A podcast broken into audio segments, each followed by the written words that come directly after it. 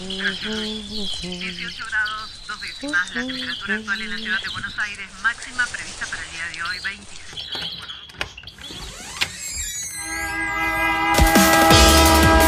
No tenemos agua, se nos corta la luz, no vivimos dignamente. La ciudad, ninguna respuesta. Hubo una convocatoria. de trabajadores desocupados. Estamos en el Ministerio de Desarrollo Social de Quiero la que Ciudad de Buenos Aires. unas, unas torres que denominan alto. ustedes vivan en una mejor ciudad, que los vecinos de Buenos Aires vivan en una mejor ciudad. Ninguna respuesta. Esto pasa en Buenos Aires. Unicaba. Unicaba. Vaciar los profesores. Vaciar los profesorados. Desde la creación de la Unicaba a fines de 2018, el gobierno de la ciudad lleva adelante diferentes estrategias que parecieran tener como objetivo vaciar y desarticular los institutos de formación docente. Actualidad, en la ciudad existen 29 profesorados públicos y 45 privados de formación docente. Algunos de estos institutos funcionan hace más de 100 años. Sin embargo, el gobierno de Larreta decidió crear hace casi tres años una universidad de profesorados, La Unicaba. con el argumento de que era necesario jerarquizar la carrera docente y para incentivar que más personas estudien para ser docentes. Por si no quedaba claro cuál era y cuál es la mirada del gobierno sobre la docencia, Soledad Acuña, ministra de Educación, describía así el perfil de quienes eligen estudiar hoy para ser donde docentes. además el perfil de los estudiantes cada vez va teniendo un sesgo más claro, empiezan a estudiar la carrera docente y esto es igual en todo el país porque, porque se refleja también en las encuestas que hace el Gobierno Nacional, el Ministerio de Educación de la Nación, son personas cada vez más grandes de edad que eligen la carrera docente como tercera o cuarta opción luego de haber fracasado en otras carreras. Eh, y si uno mira por nivel socioeconómico, que no debiera ser como un determinante, pero si uno mira en términos de capital cultural y de experiencias enriquecedoras al momento de aportar para el aula, la verdad que son de los sectores cada vez más bajos socioeconómicos los que eligen eh, estudiar la carrera. Recalculando.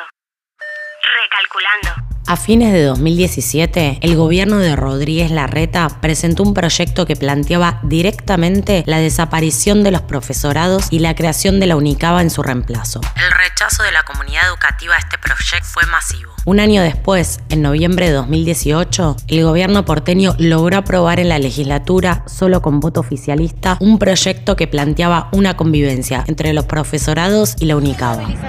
Afueras de la legislatura porteña.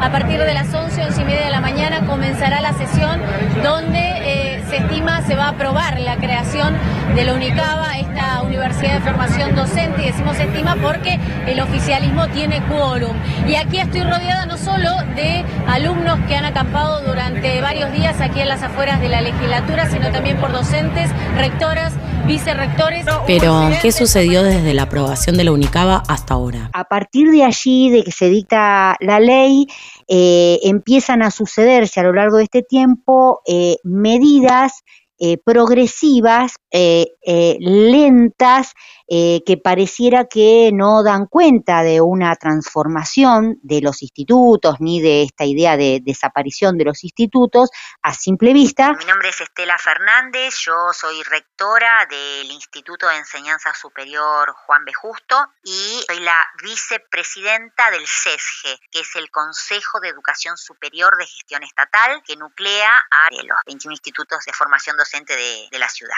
pero que eh, se hace de forma lenta y progresiva, que era un poco la idea original nuestra que decíamos que con el dictado de la ley de Unicaba eh, lo que iba a suceder era la muerte lenta de nuestras instituciones. En marzo de 2019, cuatro meses después de aprobada Unicaba, Soledad Acuña dividió por decreto la Dirección General de Educación Superior, que es el órgano de control de los profesorados, en dos partes. ¿Cuál era el objetivo de esta medida? Con esta división justamente se comienza a desarmar el nivel superior, no hubo ningún argumento claro de por qué esta subdivisión, decían que era para unificar el sistema y para dictar líneas mm, uniformes de articulación entre los institutos. Si se dividen, claramente no se articula, no sé, es exactamente la medida contraria a buscar la articulación, uno diría en principio. Así que no, argumentos no. Y lo que hacia donde apunta, apunta a, primero, la, la desvinculación de los institutos. Y un desarme progresivo de lo que es el rol del ministerio en lo que es la educación superior, concretamente la formación docente. Que un organigrama no sea claro, no sea transparente, no se tengan en claro bien quiénes son las autoridades, cómo se dirigen las políticas, cómo están las jerarquías de autoridades, hacia el sistema, hacia la claridad del sistema y hacia las, hacia las políticas del sistema. La segunda medida en contra de los profesorados fue en junio de este año, cuando el gobierno porteño dio de baja la inscripción online para el segundo cuatrimestre de los 21 profesorados de gestión estatal. Con esta medida, además, se deja sin posibilidad a los estudiantes de comenzar una carrera docente luego de las vacaciones de invierno. Bueno, nos opusimos muy firmemente todas las instituciones a, a esta medida y finalmente lo que se determinó terminó fue que hubiera un, digamos, hubiera un mínimo de 20 estudiantes inscritos para que se abriera, digamos, la oferta en, el, en este segundo cuatrimestre, pero en algunas instituciones se cerró la, sí se cerró la inscripción, como es el caso de en el Alicia Moro de Justo, Joaquín B. González de Lengua, Literatura, la carrera de Psicopedagogía, que tiene un montón de demanda y que es la única de este, institución terciaria que la dicta de gestión estatal, eh, se cerró. La semana pasada, el Ministerio de Educación comunicó una nueva medida referida a los profesorados. A partir de 2022, quienes deseen inscribirse a una carrera docente deberán realizar un curso de ingreso obligatorio que se realizará entre febrero y marzo. Este hecho va a producir una reducción en la inscripción de ingresantes a nivel superior. Para el primer cuatrimestre, para el segundo cuatrimestre no, o sea que está la idea de para el segundo cuatrimestre directamente no inscribir el año que viene y para el primer cuatrimestre inscribir y hacer este curso.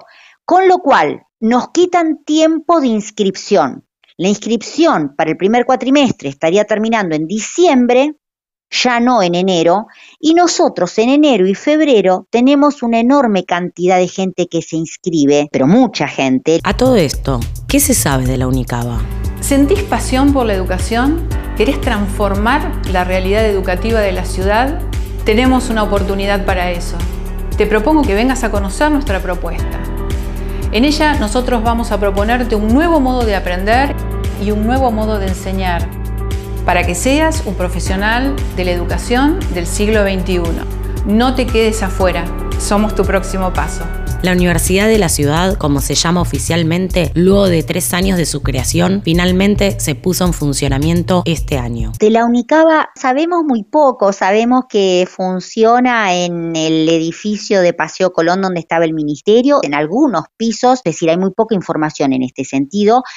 Eh, la UNICABA sí inscribe, inscribe en primero y en segundo cuatrimestre. Desconozco si hay un, curso o, no de, estas características, este, pero digamos, se sabe muy poco, no, no se sabe cómo son nombrados los docentes, la verdad que no, no sabemos mucho de la UNICABA. Sí, digamos, lo que se vio del plan de estudios, de las materias que tiene, bueno, no sé si ahora lo habrán agregado, pero por ejemplo estaba la omisión de educación sexual integral, cuando este, por ley tiene que estar en la formación docente. La idea es que profesorados y Unicaba puedan convivir, no cerrar los profesorados. Acá hay una, una digamos, hay una contraargumentación de, de, de, de, la propia idea, porque si dicen que no se inscriben y cierran, y por otro lado se dice que se necesitan docentes, porque no tenemos la cantidad suficiente de docentes, cerrando la inscripción, ¿se atiende eso?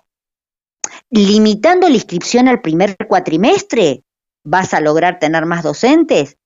¿O es que si limitas la inscripción en los institutos de formación docente, esa masa de gente puede ir a donde sí los inscriben, como sería el caso de la Unicaba? que se inscriben en el segundo cuatrimestre. La idea es que profesorados y Unicaba puedan convivir, no cerrar los profesores. Pero todas las medidas hasta ahora plantean lo contrario.